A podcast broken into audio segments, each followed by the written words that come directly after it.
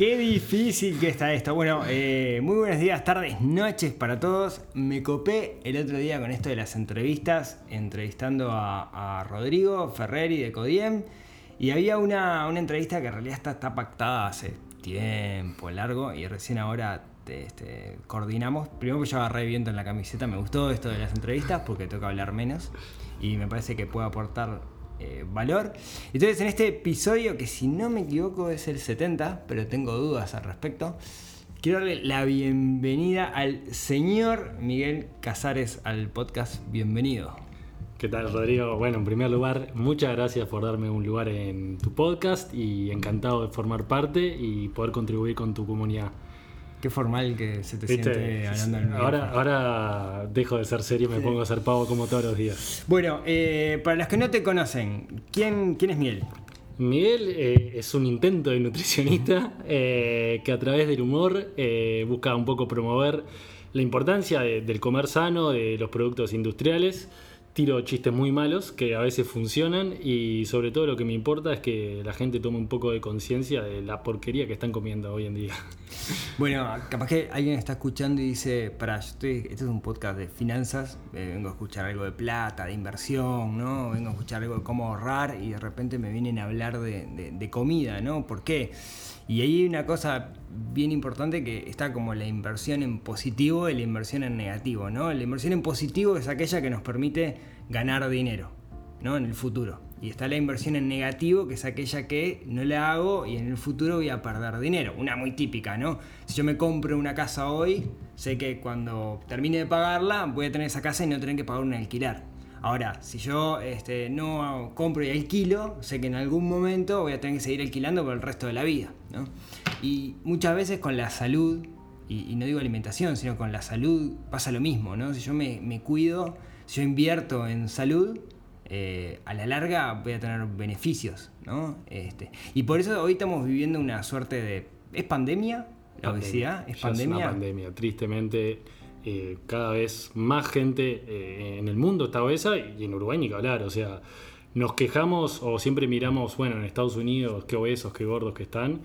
Y el exceso de peso en Uruguay es de dos de cada tres personas. Eh, estamos excedidos de peso. Después entra en sobrepeso y obesidad, ¿no? Pero el exceso de peso es dos de cada tres uruguayos. ¿Cómo, cómo se mide el, exceso de peso, digamos? ¿Cómo, ¿Cómo, sé si alguien tiene exceso de peso? Bueno, hay muchas maneras. La más popular, la más conocida sería MC, ¿no? Peso sobre talla al cuadrado. No es muy real, no es muy exacta, tiene muchas limitantes pero no es un indicador a menospreciar y en cierta medida sirve a pesar de las limitaciones que tiene este, este indicador, ¿no? Pero bueno, sirve. Si no, después, bueno, antropometrías, bioimpedancia, hay muchas maneras que se pueden realizar para, para conocer. Para, los que no sabemos antropometría es medir los pliegues. Claro, medir, medir o sea, son una serie, una gama de mediciones de tu cuerpo donde me dice de tu peso corporal cuántos músculos, grasa, huesos, órganos y piel. O sea, cómo está constituida eh, ese peso eh, y no solo mirar el peso. ¿no? A grosso modo, cuando, pensando un poco en tu público, cuando vas a hacer una inversión,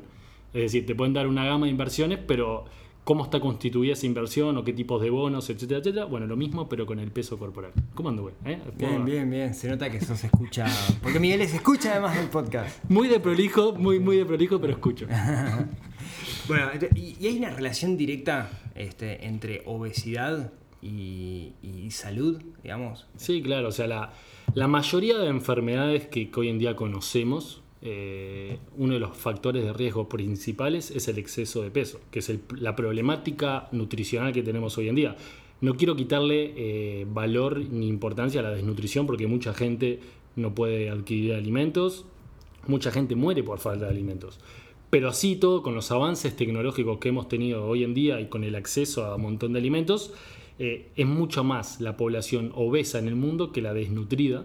No significa que sea menos importante, pero eh, bueno, la problemática que tenemos principal es que la gente está comiendo de más y, en consecuencia enfermamos cada vez más. Una vez escuché a alguien que, decía, en el pasado, em, eh, capaz que es muy burdo, ¿no? Pero mm. decía esto, en el pasado solía pasar que los ricos eran gordos y los pobres eran flacos. Y hoy se dio vuelta la tortilla y pasa que la gente que está mejor eh, económicamente hablando, usualmente toma más conciencia de, esto y, hace deporte, come bien, etcétera. Y la gente que no tiene tanto dinero, de repente termina comiendo cualquier porquería y termina engordando más. ¿Qué Sí, de ha, ha cambiado, sí y no. O sea, e- en cuanto al estrato económico menos privilegiado, sí es real. Eh, la verdad que los que tienen, los menos pudientes están más excedidos de peso producto de la comida chatarra, porque también es, acce- es accesible para su presupuesto. Eh, pero también pasa que, eh, por ejemplo, eh, la OPS sacó un informe que cuanto mayor es el ingreso, la Organización Panamericana de Salud, mayor es el acceso a productos ultraprocesados. Y, ese tema, bueno, lo que incide es justamente eso. A medida que ganas más, te alejas un poco más de la cocina, compras productos pro- rápidos para consumir, porquería, un montón de nutrientes, terminas generando obesidad, aunque hay más conciencia, más información, gente más activa, pero no necesariamente eh, te libera de, de, eh, excederte de peso, tener una mejor posición económica. Sí, igual la gente es más activa, tiende a comer mejor, está más informada y demás, pero igual también hay obesidad y sobrepeso. Una, una cosa que, que escuché al- alguna vez y quiero que me corrijas si estoy mal, ¿no? Eh, nosotros solemos asociar la obesidad con exceso de grasa. ¿no? Que exceso de grasa no quiere decir necesariamente que como más grasa, ahora Obvio. si quieres entramos un poco en, en ese detalle. Pero alguna vez escuché que eh, aquellas personas que engordan, ¿sí? La, la célula, te, te miro, te miro, me estás mirando, eh, la, la célula, digamos, la célula grasa, ¿no? A medida que uno va engordando se va reproduciendo, ¿no? Sí. Y que, eh, digamos, no podemos eliminar esas células. Quiere decir, puede estar más chiquita la célula, pero la célula adiposa en realidad, si yo engordo a 100 kilos, por más que después adelgace a 60, voy a seguir teniendo la misma cantidad de células adiposas que tenía antes. Es, es más o menos así. Sí, depende también un momento, eh, eh, la etapa en la vida en la que te encuentres, porque eh, no es lo mismo alguien joven, alguien adolescente que alguien adulto. Y, y entonces, el- en función de la etapa en la vida en la que te encuentres, las respuestas metabólicas también que suceden y ocurren. Pero, a grosso modo, cuando perdemos peso, no es que eliminamos esa célula desaparece, sino que se reduce en su tamaño. Exactamente. Ok, Entonces, no se trata simplemente de, de jugar, o sea, de, de jugar, bueno, en algún momento, ya más adelante adelgazo, digamos, en este momento yo sé que tengo sobrepeso, pero yo sé que puedo adelgazar, entonces más adelante adelgazo, en realidad estás firmando algo que queda en tu cuerpo, digamos, a largo plazo y seguramente cuando seas adulto mayor, etcétera, te va a pasar factura. Sí, te puede, a ver, eh, el, el otro día salía hace un tiempo un, un estudio que decía que en verdad la- la- el sobrepeso y, y el exceso de peso juvenil eh, eleva el riesgo de muerte prematura en la adultez. Dato no menor, que hoy en día Claro. muchos chicos capaz que comen más en cadenas rápidas o son puntos de encuentro que, ok, será barato, pero en verdad termina a, a largo plazo termina siendo bastante caro. Sí.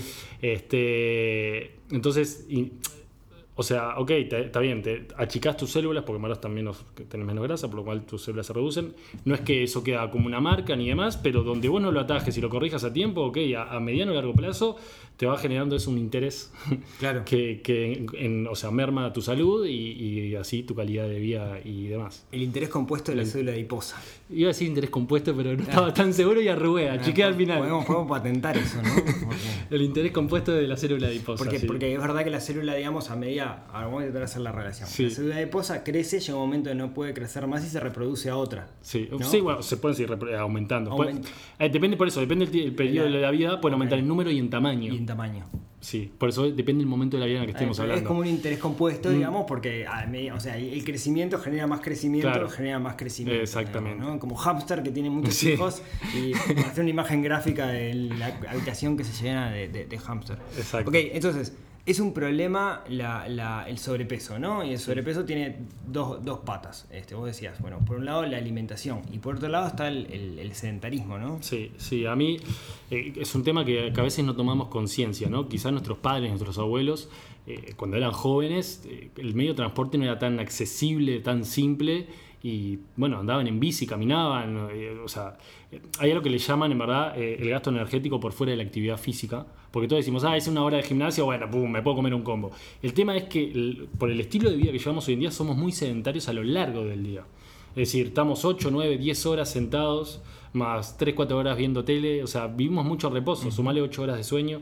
Eh, bueno, ahí casi no me dan las horas del día, pero, eh, pero gran, gran, parte es eso. O sea, vivimos mucho tiempo en reposo y, y, eso es lo que termina pasando, es que en verdad gran parte del exceso de peso no se explica por si fuiste una hora al gimnasio. Es por las otras horas alrededor de esa actividad física que vos estás en quietud, sea acostado o sentado. Y para aquellas personas que hoy estamos 8, 10, 12 horas en, en reposo por, por, por, trabajo, digamos que el, el, el hacer deporte o el hacer actividad en realidad se transforma casi en una obligación, si no, si no, sí. si no queremos al menos tener un, un, un, déficit calórico como para no, no, subir de peso. Sí, más allá de, de subir de peso, eh, que obviamente es el tema que estamos abordando y demás, para tener estilo de vida saludable, vale. yo siempre le, le, digo a la gente, el peso es una anécdota, es decir, hoy tenés 60, mañana 80, lo que importa es el estilo de vida que acompaña ese peso porque eso es realmente el valor agregado de, de tomar conciencia de la salud y demás. No es solo, ok, estoy, estoy gordo, estoy flaco, es estoy saludable, no estoy saludable, cuál va a ser la calidad, mi calidad de vida al envejecer, ¿no? Creo que lo más importante es la calidad con la que vamos a llegar eh, a, a, a, nuestros últimos periodos de, de, tiempo. Todos vamos a morir, porque también ese es otro tema, de algo hay que morir. Bueno, Stephen Hopkins decía, incluso hasta las personas que no creen en el destino, eh, miran eh, la calle antes de cruzar. O miran, cuando se, miran la calle cuando el semáforo está en rojo. O sea, todo, todos queremos de alguna manera eh, envejecer sanamente. Es mentira, eso no me importa. Creo que a, a nadie le gusta en, la, en, el último periodo de la vida ser dependiente uh -huh. o gastar una torta de guita en medicamento. Me parece que, que si podemos eh, ser austeros en eso, mejor. No, no porque no lo no voy a gastar, sino porque estoy saludable y demás. Entonces, creo que hay que ver a la actividad física y a la alimentación como dos eh, inversiones de hoy en día que a largo plazo me van a dejar un, justamente un valor agregado sustancial y, me van a justamente eso, dar calidad de vida, no depender tanto de las personas, poder transportarme más. Me, me da 100% de seguridad que no me voy a enfermar de algo grave y no. La, seguridad en la salud no existe, pero al menos reducimos riesgos. Uh -huh. Es lo mismo que a la hora de invertir, ¿no? Eh, vos buscas el, el, menor riesgo en caso de que no estés queriendo probar de timbiar, como muchas veces decís vos. Bueno, acá es lo mismo. Si no querés timbiar con tu salud, bueno, ¿cómo podés reducir riesgos? entrenando lo suficiente y alimentándote adecuadamente. Sí, de hecho, eh, hay, hay, un autor, no me acuerdo quién, este, yo se plageo muchas cosas, digamos, porque no repito y no me acuerdo los eh, nombres. Tampoco, no que, que, siempre decía, eh, a veces cuando no tenés mucho dinero para invertir, la mejor inversión que puedes hacer es en vos mismo, ¿no? Claro. Y siempre lo pensamos en, ah, me tengo que capacitar, sí. ¿no? Ah, me tengo que capacitar en algo, tengo que aprender algo para poder aportar más valor, que está bien, pero quizás una inversión más importante para asegurar esa vejez eh, sana, vejez o adultez mayor, para, para, para, para no estigmatizarlo, es la salud, ¿no? Y la salud es, son esas dos cosas, es, sí. es una buena alimentación y, sí. y un, hábitos saludables. Tal cual. Bueno, yo cuando me, me propusiste, cuando fijamos fecha y demás, dije, ¿cómo le hablo al público de Rodrigo? Y una de las cosas que hice fue escuchar dos capítulos que dentro de mi desorden de, de consumo de tus podcasts, fue cuando hablaste de las vacaciones eh, que en verdad eh, tenías dos capítulos, uno de las vacaciones y otro no me acuerdo de, de qué era, pero también está relacionado Yo con las vacaciones. Yo estoy en la etapa donde empiezo, puedo repetir temas porque... Yo estoy en la etapa que no me acuerdo nunca sí, de nada, pasa. así que está. Pero son dos capítulos que justamente planteas el tema de vacaciones, si es una inversión o es un gasto, eh, y cuando lo escuchaba decía, bueno, esto se asemeja mucho a lo que vamos a hablar, eh, bueno, hablabas un poco de la inversión en uno mismo, el cuidado, el sanear la cabeza, el disfrutar, y, y creo que esto es lo mismo, es, es decir, como planteas al principio, no lo vemos ahora, no me genera un aumento en mi economía, pero eh, me proviene un montón de problemas económicos a futuro, la no dependencia de medicamentos o casas de salud y, y demás, sillas, eh, aparatos, dispositivos de los cuales generan dependencia para sobrevivir. Eh, y por otra parte, la calidad, ¿no? Yo creo que cualquier padre desea llegar lo más lejos posible con calidad, ver a, a sus hijos, eh, levantar un nieto, levantar un hijo, creo que cosas simples sí, que a veces sí. uno no, a, no, puede por dolencias, ¿no? Uh -huh. Entonces, eh, creo que la salud es, es, por eso. Esto no significa, ah, nunca comes, más así que nunca comes comida chatarra. No, yo alguna vez como comida chatarra y lo planteo incluso eh, cuando lo, lo, comunico, pero es una excepción en mi vida, ¿no? no es que es una norma, no es una cotidianidad. Si tengo poca gana de cocinar, no saco algo del freezer y lo congelo, porque eh, no estoy cocinando ahí, estoy calentando algo elaborado con no sé qué que me saca el apetito pero no me nutre. Uh -huh. Entonces lo que busco es en, en, corto periodo de tiempo hacerme algo quizás no muy elaborado, no muy gourmet o food porn como está ahora de moda, pero que sea nutritivo, me, me saque el apetito y me esté nutriendo justamente. Bueno, vamos al tema de, de, de alimentación. Este, podríamos hablar también bastante del tema alimentación y deporte, sí. porque es, tu, tu, eh, es lo que vos te especializás, pero vamos a hablar de, de alimentación. ¿no? A veces si yo les digo a alguien eh, comer sano, piensa lechuga y pechuga, ¿no? O esto, o no comer carne, o la dieta palio, o la dieta de esto, la dieta. Y vos sos bastante. eh, va- vas por otro lado, ¿no? Vos vas por el lado de lo que vos llamás, hashtag, comida de verdad. Sí. ¿no? Eh, ¿qué, qué es eso de comida de verdad? A grosso modo, la- lamentablemente, eh, yo siempre digo, la nutrición es un teléfono descompuesto, ¿no? Tenés lo- los haters de carbohidratos y los haters de grasa. Y entre los dos bandos se pelean constantemente. La, la proteína está como, el- es la queen, ¿no? Nadie Sí. la cuestiona. O sea, los, ha- los haters car- carbohidratos es no como harinas, Sí. básicamente, porque tiran Sí. los carbohidratos para harina Sí. y azúcar, digamos. Exacto. Y los haters de las grasas es el pollo y pechuga, digamos. Exacto, ¿no? exacto. O los haters de la grasa es tipo na- nada de frutos secos o nada de manteca, También, quesos y demás. Eh, yo creo que lo más importante es siempre la calidad antes que la cantidad. Esto para los economistas capaz que vienen pensando mucho números, a veces choca, va a chocar un poco el concepto, pero eh, la, la alimentación en verdad es un poco más simple de lo que creemos, pero termina siendo más compleja. ¿Por qué simple? Porque es preguntarte realmente la calidad de lo que estamos consumiendo que normalmente eh, vamos al supermercado, dice gluten free o sin lactosa o sin azúcar, lo creemos, compramos y la gente no lee la información. Light. Es sano porque dice light. Exacto. Y, y la verdad que la parte frontal de los productos lo, lo que hacen es persuadir, es, es un formato comercial que busca tentarte a que lo compres, pero no te está informando. La parte la información está en la parte de atrás, donde ahí tenés todos los ingredientes, calorías y demás. La comida de verdad, que es lo que yo planteo, es justamente eso, todos alimentos que son sin procesar o mínimamente procesados, que hay un desarrollo tecnológico mínimo, que nos aseguran que sean inocuos o le dan un poco más de durabilidad, pero no le quita el valor nutritivo. Sí están los que son los ultraprocesados, que yo los ataco, demonizo y son como el Voldemort de, de lo que comunico, que es eh, todo eso que fue sometido severamente a un tratamiento industrial muy nocivo, que ya ni siquiera tienen alimentos o tienen un mínimo dejo de alimentos que emulan a la comida que requieren una mínima preparación, calentar los 5 minutos, o lo abro y lo consumo. Todo eso se define como ultraprocesados. Un ejemplo de un producto mínimamente eh, procesado que se puede consumir es la leche pasteurizada o el agua potable. Es decir, hay un procesamiento industrial Sí. que le da calidad y lo podemos tomar y gracias a la industria, bendita sea, que nos permite que podamos acceder a eso. El problema es que hoy en día somos tan dependientes de la industria que eh, solamente consumimos cosas que están prontas para consumir. Eh, unos chisitos, unas galletitas, eh, unos panes que de panes tienen nada, unos quesos que a veces ni siquiera, quesos que ni siquiera son quesos Queso. cuando lees ingredientes. Sí. Este, y, nos malacostumbramos a eso, ¿sí? Aitor Sánchez, que es un nutricionista español, me encanta porque él usa la frase eh, dietarquía, la palabra dietarquía, que dice que, bueno, es como que nos convencieron que hay solo una manera de comer, ¿sí? Hay mil maneras de comer. Es decir, ¿por qué no puedo desayunar una ensalada? Eh, ¿O por qué no puedo almorzar unos huevos revueltos?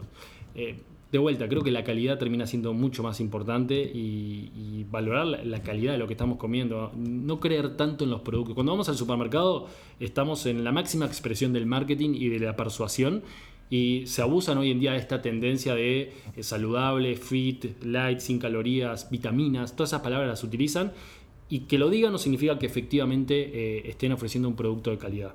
Entonces a lo que invito es que, a que lean información nutricional. Sí, y ahí, bueno, el, el- el consejo es que te sigan a vos en, en Instagram. Yo aprendí mucho de, de- de seguir a Miguel en, en Instagram, Miguel Casares con dos Zetas y Con- K. exacto. ¿no? Después lo linkeamos igual en el, en el, en el- en el blog.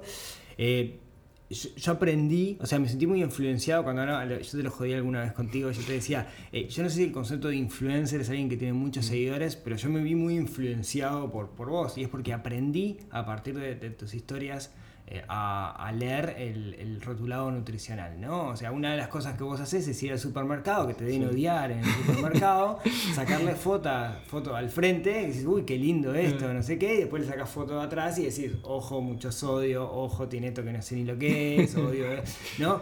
Y, y ahí yo apre- aprendí un montón y empecé a descubrir cosas y ahora eh, me, me hallo en el supermercado siempre dando vuelta eh, y leyendo el nutricionado y leyendo los ingredientes. Y si tiene algo que suena muy raro, directamente intento, intento esquivarlo. Y, y algo que nos pasó a nosotros en, en casa eh, cuando hicimos este clic que dejamos de, de- de- de comer cosas mm, procesadas o, lo- o no procesadas, Mm. pero mal procesadas o, o cosas por el estilo, eh, nos cambió la, la, calidad de vida realmente. O sea, sentirse mejor, de repente perder un poco de peso si estábamos pasados de peso, de tener un poco más de energía, etcétera, ¿no? Que son cosas subjetivas. No sé si hay un estudio que dice si comes ultraprocesados de noche vas a llegar más cansado o te va a costar más despertarte, pero nosotros lo, sentimos, lo sentimos así. Y es re complejo con los niños, ¿no? O sea, yo que tengo hijos, es re complejo porque los cumpleaños y lo que sea son papitas, chisitos. ¿Qué son los chisitos? ¿Cómo se hacen los, los chisitos? ¿Qué tienen? Porquería, por, no decir otra palabra. Es un, es un invento que, emula el sabor a queso, punto. En una formita básica. Sí. Eh, a mí me causa gracia eso, ¿no? Ves a niños, no, pobres, dales algo dulce. Pero el dulce se lo estás dando vos porque vos impusiste que crees que le va a gustar algo dulce. Un niño de un año, dos años, ¿qué capacidad de comprensión tiene de lo que es un refresco, de lo que es una galleta? Imitan a los padres no le puedo sacar los chisitos, no le puedo sacar las papas. Bueno, pero eso es porque se lo estimulaste vos, mientras él carecía de conciencia de que eso es un producto que está bueno. O, ah, si sacás un 12 te regalo un combo en tal lado. No, bueno, ahí vos estás asociando premio igual a esta porquería. Entonces, va mucho eh, en lo que nosotros como adultos le comunicamos a los chicos. De vuelta, no es nada, no, nunca comas. No pasa nada si es una vez. El tema es que los estamos atomizando, que entre galletas, que entre bebidas chocolatadas, jugos, eh, alfajores, o sea, lo estamos bombardeando con azúcar y, le estamos quitando calidad de vida a, los chicos. No en vano la obesidad infantil crece cada vez más y somos uno de los peores países latinoamericanos en obesidad infantil. Sí, creo que el otro día leí un informe de la UNICEF que decía que estamos como en 40 y algo por ciento, 40 y largo eh, infantil y 60 y algo, eh, vuelvo a decir vos, ¿no? 2 de cada 3. y algo, 2 de cada 3 en adultos, ¿no? O Tal sea, cual. sobrepeso al mango, ¿no? Al mango. Al mango y en ascenso, eso es lo Sí, y en ascenso. Sí, si vemos años anteriores, este, era, mucho menor. Ah, yo una cosa que aprendí, por ejemplo, ¿no? con esto es tontería para contar mm. una anécdota, ¿no? Este, la cocoa, ¿no? Este, vas a comprar cocoa y la cocoa es 70% azúcar, 30% chocolate. Y encontré por ahí un cacao que es 100%, que, que tenés que ponerle poquito porque es fuerte como cadenas son los dientes. Pero cuando lo encontré, me acuerdo que te mandaba fotos y te decía, mira Miguel, encontré, encontré cacao este, y me sorprendió porque tenía un montón de proteínas, es mucho más sano de lo que, de lo, que uno piensa. Tal cual, sí. Eh, el problema es eso, ¿no? Estamos muy, eh, hablábamos en la previa del tema de la publicidad en las redes, ¿no? Estamos muy condicionados por, por la publicidad, por, por lo que cierta gente comunica en las, en las redes sociales de qué es lo que hay que comer. Y, la verdad es que nunca cuestionamos eh, qué estamos comiendo. Eh, es algo que vamos automático. Ah, quiero pollo, voy a los nuggets. Ah, quiero hamburguesas, voy a una industrial. Eh, leamos los ingredientes. O sea, cuando, hacemos, cuando firmamos un contrato, para ponerlo un poco en el, discurso que, vos utilizas a diario, cuando leemos vamos a un contrato, leemos toda la, toda la información, nos asesoramos. Mm. Esto está bien, esto está mal, no me están pifiando, tengo, puedo salir bien de este negocio, cuáles son mis riesgos de salir, cuáles son mis riesgos de inversión. Bueno, hagamos lo mismo con los alimentos, los invito a leer, a que se informen. Lamentablemente confiamos eh, en un par de mensajes persuasivos y didácticos que pone la empresa, que tienen mérito en eso como comerciantes, pero que nos están enfermando y son de pésima calidad nutricional. Invirtamos un poco de tiempo en leer la información nutricional de los productos, que la primera vez te va a llevar tiempo, la segunda vez también, pero a partir de la tercera en adelante te sale automático y ya identificás qué comprar. Hay una frase de Michael Pollan, es, un periodista eh, americano que se dedica a investigar y estudiar todo el tema alimenticio, y él dice una frase que me encanta, que dice, no compres, eh, no comas lo que tu abuela no sería capaz de reconocer. Para mí esa frase es maravillosa. Es buena. Es eh, realmente, pregúntate, sacamos a las abuelas cool que usan iPhone, esas abuelas no, entran, ¿no? Pero ¿qué abuela es capaz de reconocer unas barritas, unas papitas chips, hamburguesas congeladas? Una abuela te cocina todo, es una fenómena esa abuela. Y, y ese es el problema que tenemos hoy en día, cortamos la cadena de aprendizaje culinario. Mi generación para abajo no sabemos cocinar. Si le preguntas a un montón de jóvenes, no se animan a acercarse a la cocina, no prueban. Y la cocina es ensayo y error, es que se te queme, que te salga feo para que después te salga rico. La, cantidad de veces que he quemado cosas y me han salido horribles, pero me animo, pruebo, no, soy chef, no soy gourmet, porque la gente también piensa, no, me tiene que quedar súper pro, tengo que subirla a Instagram, tiene que decir...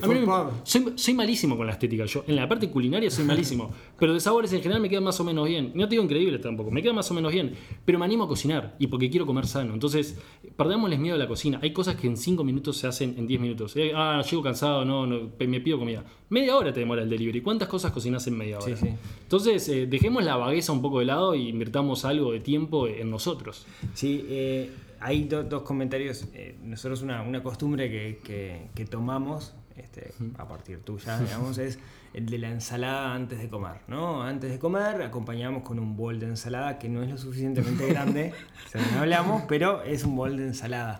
Y, y, acá es, es, bien lindo lo que nos empezó a pasar, ¿no?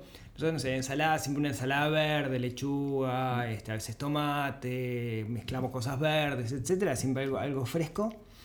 Y, y, nunca lo ofrecimos a los nenes, porque la lechuga a los niños usualmente no le gusta, ¿no?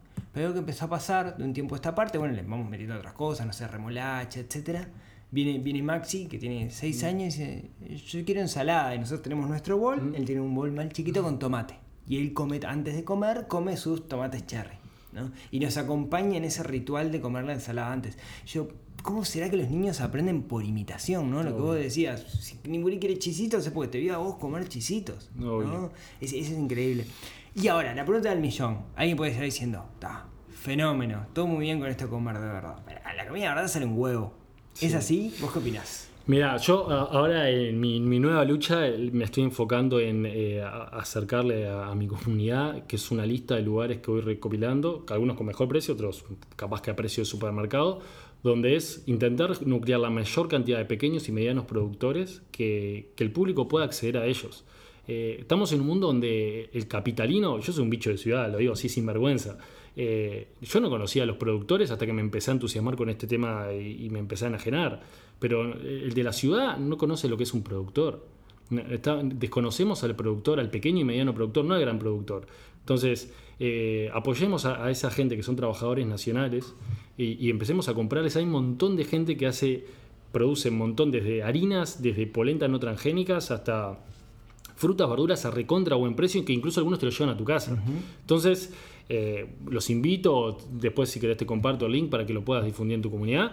Hay un montón de opciones de, poder adquirir productos eh, de muy buena calidad y muy buen precio. Si caes en las grandes superficies y te va a doler, económicamente hablando, ¿no?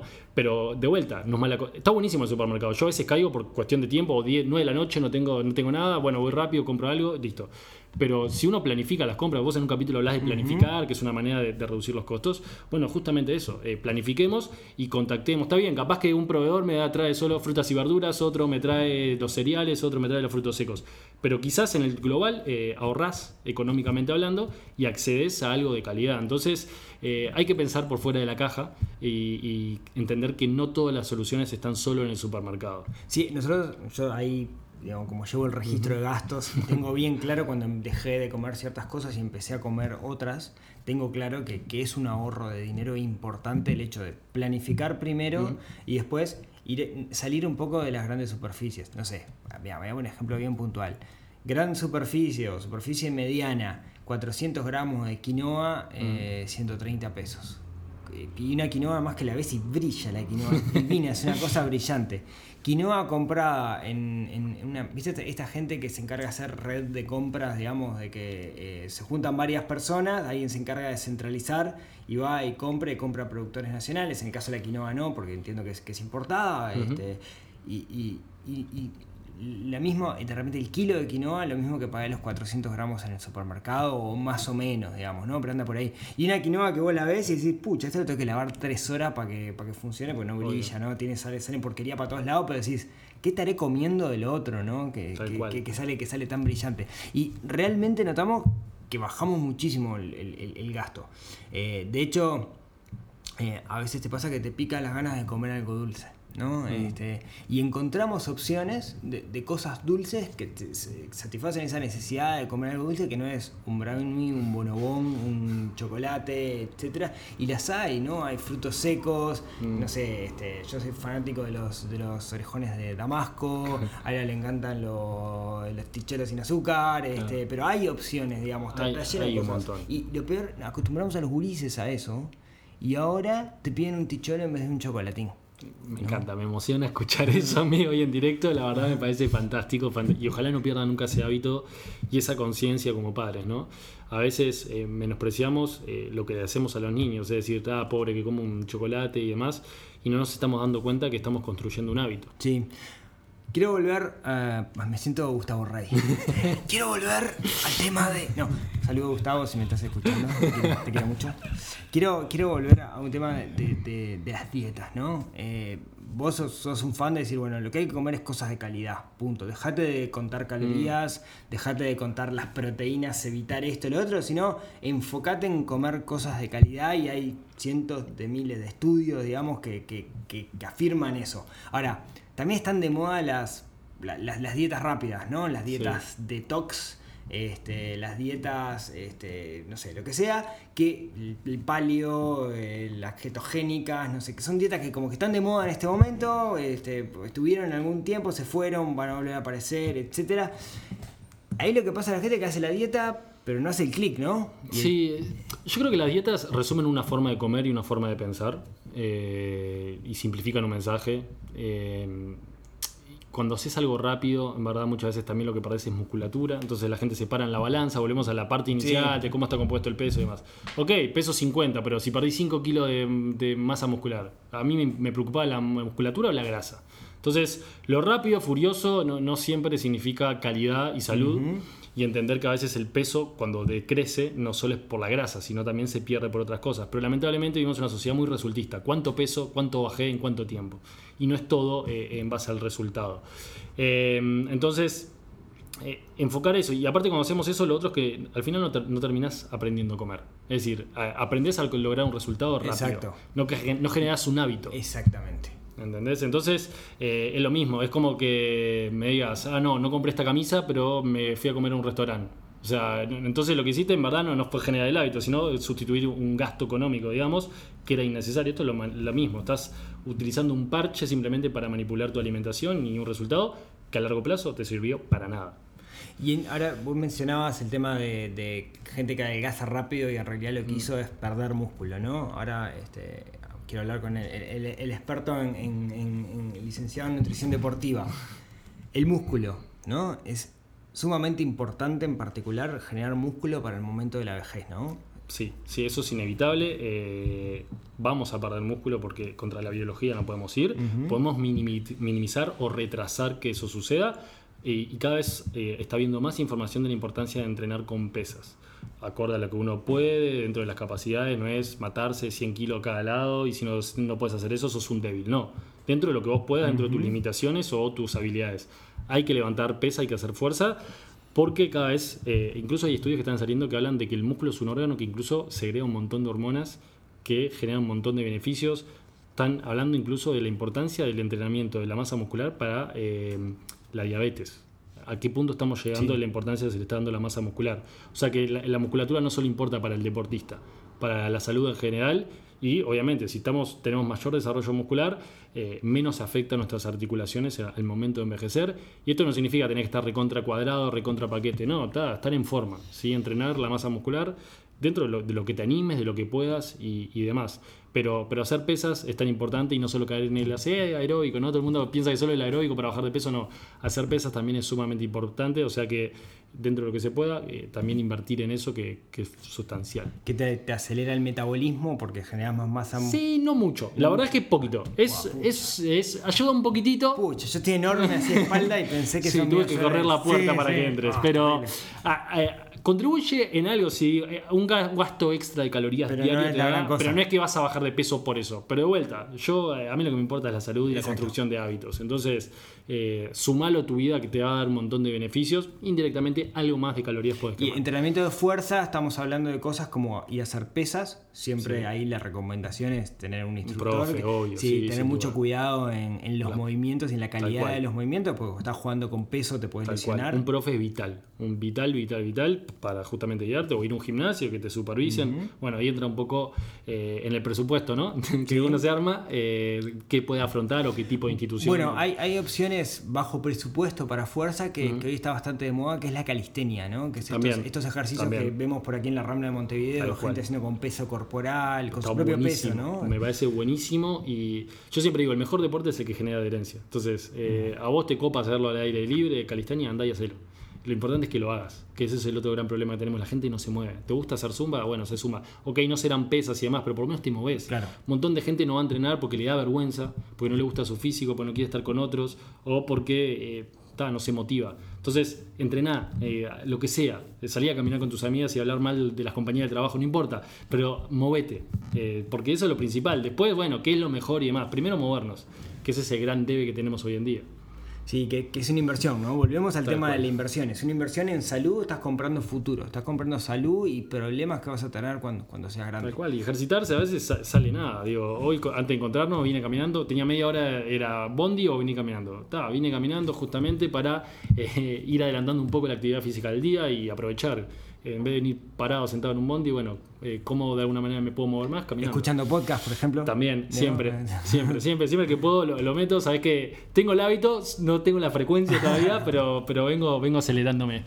Vos, una, una cosa que, que yo que, que te sigo, has, has viajado bastante, ¿no? Sí. O sea, veo que dos por tres andas por ahí en eventos y cosas por el estilo, siempre relacionados a, a nutrición.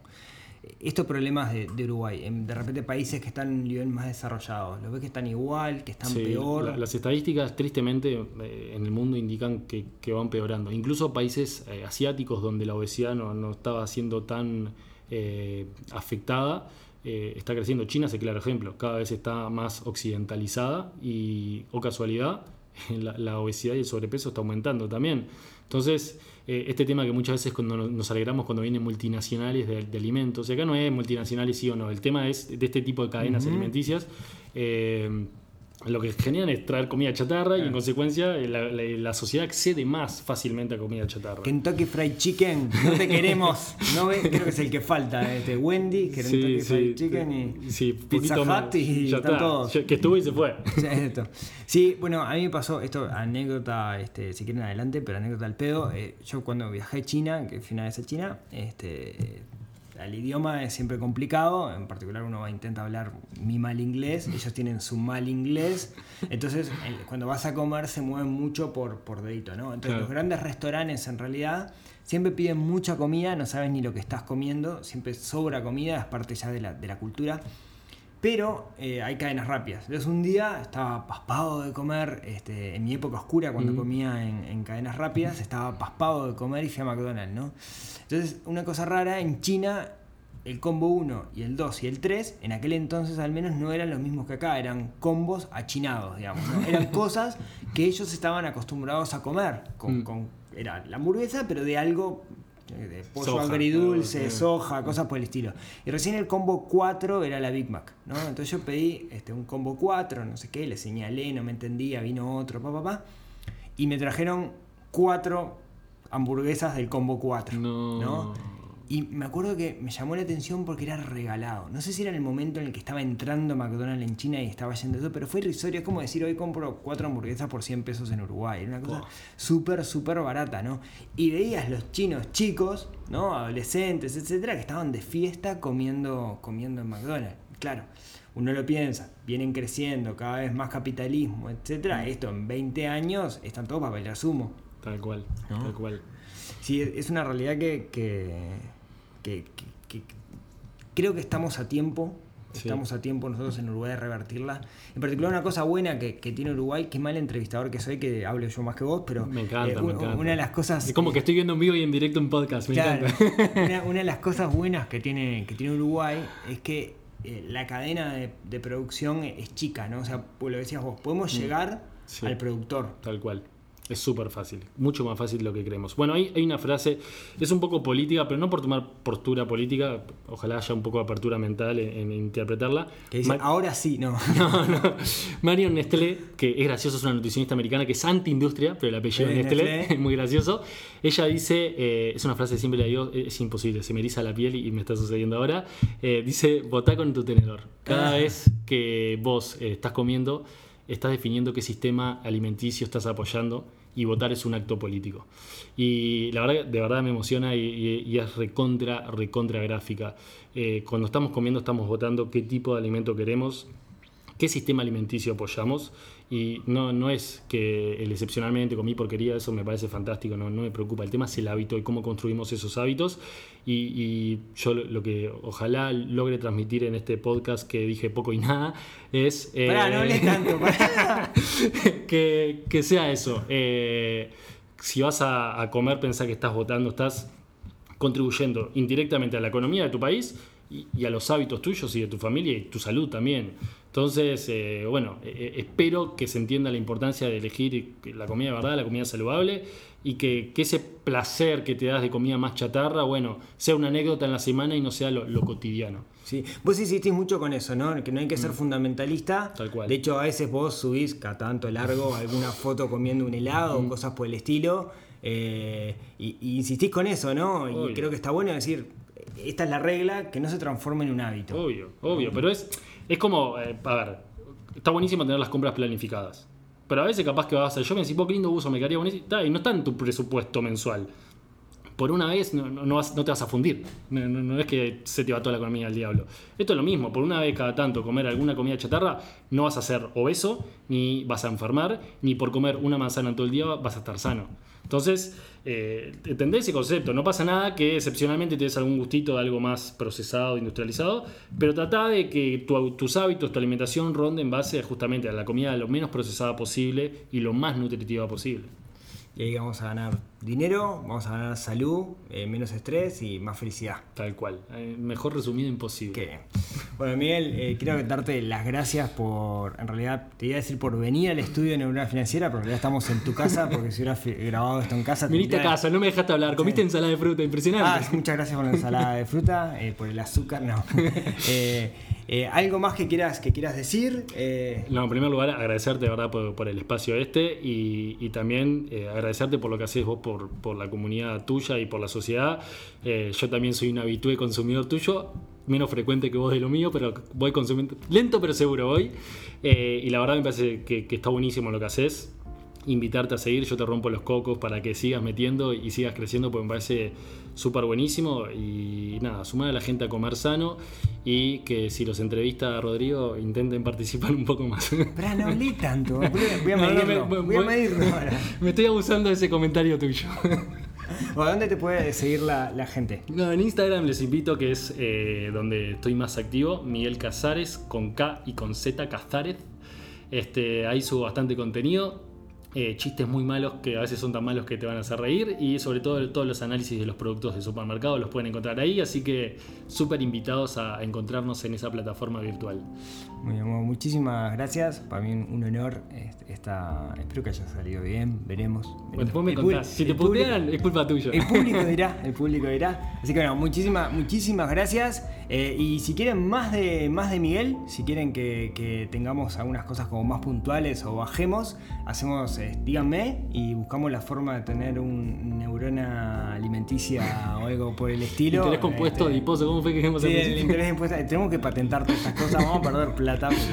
No, si, quieren, si quieren más, quieren que sigamos charlando, avísenme, déjenme un comentario, mándenme un mail, eh, que inventamos algo para, para que yo fuerce a Miguel a que se ponga delante del micrófono más seguido y podamos charlar. Así que bueno, muchísimas gracias a todos por escuchar hasta, hasta acá, estos 40 y algo de minutos. Y si tienen ganas, nos vemos, nos hablamos, nos escuchamos el próximo miércoles en otro episodio de Neurona Financiera. Chau, chau.